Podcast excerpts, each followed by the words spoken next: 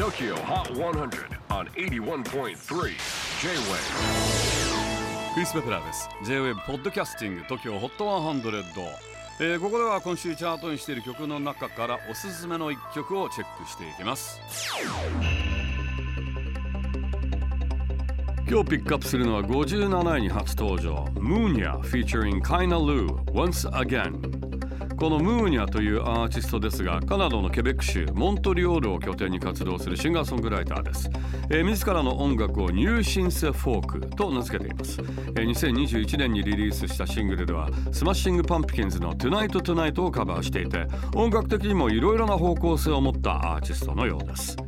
そんなムーニャニューアルバム「ジャルダン」からプロデューサーでもあるカイナルーをフィーチャーした曲が TOKYOHOT10057 位に初登場してきました。Munya featuring Kainalu, Once Again.